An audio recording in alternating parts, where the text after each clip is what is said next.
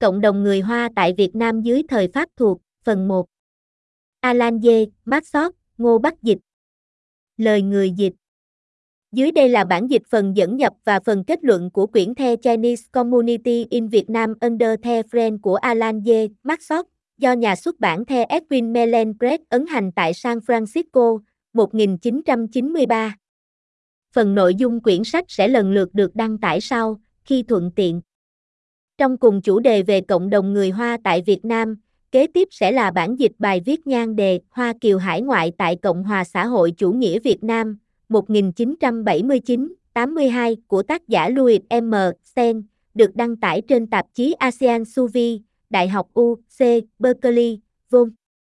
XXV, số 5, tháng 5 1985.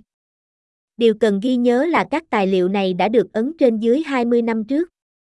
Cục diện hoàn cầu đã thay đổi rất nhiều. Hiện Trung Hoa đang trên đà phát triển sức mạnh kinh tế cũng như quân sự, và thế giới đã bắt đầu có các sự quan tâm về việc tái tục sự bành trướng trường kỳ trong lịch sử về phía nam của Trung Hoa, mà Việt Nam là nước đứng ngay cửa ngõ, như được nêu ra trong các bài viết này. Dẫn nhập Trong khắp lịch sử đã được ghi chép lại, các nhóm thiểu số đã hiện diện tại hầu hết mọi xứ sở. Chúng có thể được xếp loại một cách rộng rãi dưới hai đề mục. Nhóm đầu tiên bao gồm các người thuộc nhóm thiểu số phải chịu sự lệ thuộc hậu quả của sự sáp nhập xuyên qua sự chinh phục tại một quốc gia được kiểm soát bởi một nhóm người thuộc dòng dõi ngoại quốc đông đảo hơn. Một thí dụ cực đoan gồm trong loại này là những kẻ đã dần hiện hữu xuyên qua sự chuyển dịch cường bách, như trong trường hợp người da đen tại Hợp chúng quốc Hoa Kỳ, hậu duệ của các nô lệ thời xưa bị bắt giữ tại Phi Châu. Trong cả hai trường hợp như thế, người ta có thể biểu trưng nhóm thiểu số là có bản chất thụ đống, bởi sự hiện hữu của nó như một nhóm thiểu số là kết quả của sự cưỡng bách ngoại lại và không phát sinh từ đề xuất của chính nhóm. Các nhóm thiểu số khác có thể được mô tả như là có một bản chất tích cực. Những nhóm như thế đã được xây dựng bởi các người xuất cảnh đã từ bỏ xứ sở nguyên thủy của họ để đi đến các miền đất khác, đôi khi xa xôi, như kết quả của một quyết định có chủ tâm về phần họ. Mục đích của sự xuất cảnh như thế thường có tính cách kinh tế. Kẻ xuất cảnh đi tìm sự giàu có cho mình nơi đất lạ, nơi mà các cơ hội thành công khá hơn các cơ hội ở đất nước nguyên quán của mình. Chính xuyên qua một tiến trình như thế mà các xứ sở mới đã được tạo lập và phát triển. Sau hết, các thực thể chính trị mới đôi khi nhìn thấy ánh sáng của ban ngày như một kết quả của sự hỗn hợp vài nhóm dân thiểu số để tạo ra một dân tộc mới, bằng sự chuyển hóa nhóm thiểu số thành một nhóm đa số, hay bởi sự thiết lập của nó ra một uy lực chính trị lên trên các cư dân bản xứ. Một biến thái của hình thức xuất cảnh này phù hợp với hiện tượng của chính sách thực dân hóa của Âu Câu thời hiện đại, như tại các thuộc địa của Anh, Pháp, Hòa Lan hay các nước Âu Châu khác ở Phi Châu và Á Châu. Biến thể này đã suy tàn mau lẹ kể từ giữa thế kỷ thứ 19, và nếu ta loại trừ trường hợp đặc biệt của Do Thái, chỉ còn lại một trường hợp trong đó nhóm thiểu số người Âu vẫn còn là nhóm chế ngự về chính trị, đó là Liên bang Nam Phi, trong khi ở những nơi khác dân chúng bản xứ đã giành lại được nền độc lập của họ và đã xác định sự kiểm soát trên các cư dân Âu Châu địa phương. Nhưng các nhóm dân thiểu số, tích cực, không chỉ gồm duy nhất các người gốc Âu Châu. Còn có các nhóm thiểu số như thế phát nguyên từ Á Châu. Các thuộc địa như thế gồm của người Lê Bang tại Phi Châu và Mỹ Châu Latin, người Ấn Độ tại Đông Phi Châu và Mã Lai, của người Trung Hoa tại bờ biển phía Tây Hoa Kỳ và trên hết, tại các xứ sở thuộc vùng Đông Nam Á, các động lực thúc đẩy tất cả các di dân này trong bản chất tương tự như các động lực của các di dân Âu Châu, nhằm tạo lập của cải, hay ít nhất cải thiện cơ may để kiếm sống bằng việc rời bỏ xứ sở nguyên gốc nơi, vì nhiều lý do khác nhau, tương lai của họ bị hạn chế nhưng đã có một sự khác biệt căn bản giữa các cuộc di dân của Âu Châu và Á Châu. Nhóm di dân kể sau tự giới hạn mình vào việc thực dân hóa kinh tế, sự đến nơi của họ không kéo theo sự can thiệp của đất mẹ của họ, hay không lan hệ đến một cuộc chinh phục thuộc địa hay sự thiết lập một thể chế chính trị mới. Có một ngoại lệ, Singapore, nơi mà di dân gốc Trung Hoa, sau cùng tạo thành khối đa số, kết thúc bằng việc tạo lập một quốc gia mới, nhỏ hơn sau khi có sự độc lập của Mã Lai thuộc Anh.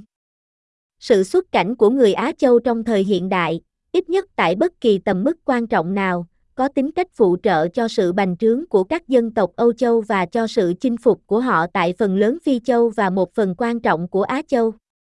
Chính sự thực dân hóa của Âu Châu đã cho phép, tại phần lớn địa điểm, và trong một số trường hợp nào đó, đã khuyến khích sự xuất cảnh Á Châu. Hơn nữa, trong khi chính sách thực dân hóa của Âu Châu xảy ra như là hậu quả tự nhiên của một thời kỳ Âu Châu nắm ưu thế trên thế giới, các cuộc di dân sau này của Á Châu đã phát sinh khi các xứ sở nguyên gốc của người di dân bị suy yếu, chia cắt hay hoàn toàn bị khuất phục bởi các dân tộc Tây phương. Trong khía cạnh này, trường hợp các cộng đồng người Hoa tại Đông Nam Á có tầm quan trọng và đáng lưu ý đặc biệt, một mặt với số lương đáng kể của các cộng đồng này, và mặt khác, với sự gần cận và các kích thước địa dư của đất mẹ của họ. Chúng ta sẽ trở lại hai điểm này sau này. Y. Sự xuất cảnh của người Trung Hoa vào vùng Đông Nam Á đã có từ thời cổ xưa. Trong thực tế, Trung Hoa trong nhiều dịp khác nhau đã ấp ủ các tham vọng đất đai nhắm vào vùng này. Trong nhiều thế kỷ, nó đã chiếm đóng và thực dân hóa Việt Nam, đã ban cho nó một nền văn minh giống như người La Mã đã khai hóa sắc dân Gaun, được xem là tổ tiên người Pháp ngày nay, chú của người dịch. Nhưng ngoài Việt Nam, nơi mà Trung Hoa đã kết thúc với việc từ bỏ hồi thế kỷ thứ 10, nó sớm trở nên hài lòng với các sự tiếp xúc hời hợt bên ngoài với các nước trong vùng. Các sự tiếp xúc này đặt trên một hệ thống quan hệ của một nước bá chủ với một chư hầu là nước dân cống phẩm từng đợt, một hệ thống thỏa mãn lòng kiêu hãnh của Trung Quốc, Middle Kingdom, nhưng không đặt áp lực quá đáng trên các vị chúa tể địa phương, các kẻ đôi khi xem có lợi để duy trì một sự ràng buộc hay lòng trung thanh như thế. Các ảnh hưởng khác đã liên tiếp tạo dấu ấn của chúng tại Đông Nam Á, như các ảnh hưởng của văn minh Ấn Độ, Hồi giáo và sau cùng, của Âu Châu theo Thiên Chúa giáo. Cho đến thời hiện đại, thường xuyên vẫn có các khách du hành và các di dân từ Trung Hoa đến Đông Nam Á, một sự xuất cảnh có thể truy tìm ngược đến thế kỷ thứ nhì và thứ ba của công nguyên chúng ta. Nhưng các di dân này có số lượng ít ỏi, bởi các luật pháp của đế quốc Trung Hoa có khuynh hướng ngăn cản sự di chuyển như thế, và rất thường cấm đoán sự xuất cảnh các công dân Trung Hoa theo từng đoàn. Những kẻ thách thức lệnh cấm, các thương nhân, các kẻ phiêu lưu, các kẻ phi pháp, nhưng tất cả đều khoác uy tín của một dân tộc hùng mạnh và một nền văn minh thượng đẳng đã được tiếp đón nồng hậu bởi nhiều quốc gia khác nhau trong vùng, nơi mà họ thường tự xây dựng, lập gia đình và tương đối đồng hóa với dân chúng. Sự xuất cảnh loại này diễn ra trên đất liền và về mặt lịch sử, tượng trưng ít nhiều cho cuộc trường chinh thường trực của người Trung Hoa xuống phía Nam. Sự xuất cảnh bằng đường biển được biết tới từ thế kỷ thứ bảy, nhưng khi đó chỉ có tính chất rất hạn chế tình trạng này đã thay đổi triệt để với sự thực dân hóa của Âu Châu. Sự chinh phục bởi các dân tộc Âu Châu phần lớn các khu vực thuộc Đông Nam Á, ngoại lệ duy nhất là Simla hay Thái Lan, bằng việc thiết lập an ninh cao độ và sự ổn định chính trị, đã tạo ra sự khai mở bao la cho một loạt rộng lớn các hoạt động kinh tế, và còn nhiều hơn nữa bởi miền này thì giàu có và nói chung thưa dân. Bởi có các khả tính mới này, và do bởi sự suy đồi của Trung Hoa dưới triều đại Mãn Châu, con số các di dân Trung Hoa và ở tầm mức ít hơn và dưới các tình huống khác đối với di dân Ấn Độ đã gia tăng một cách mau chóng.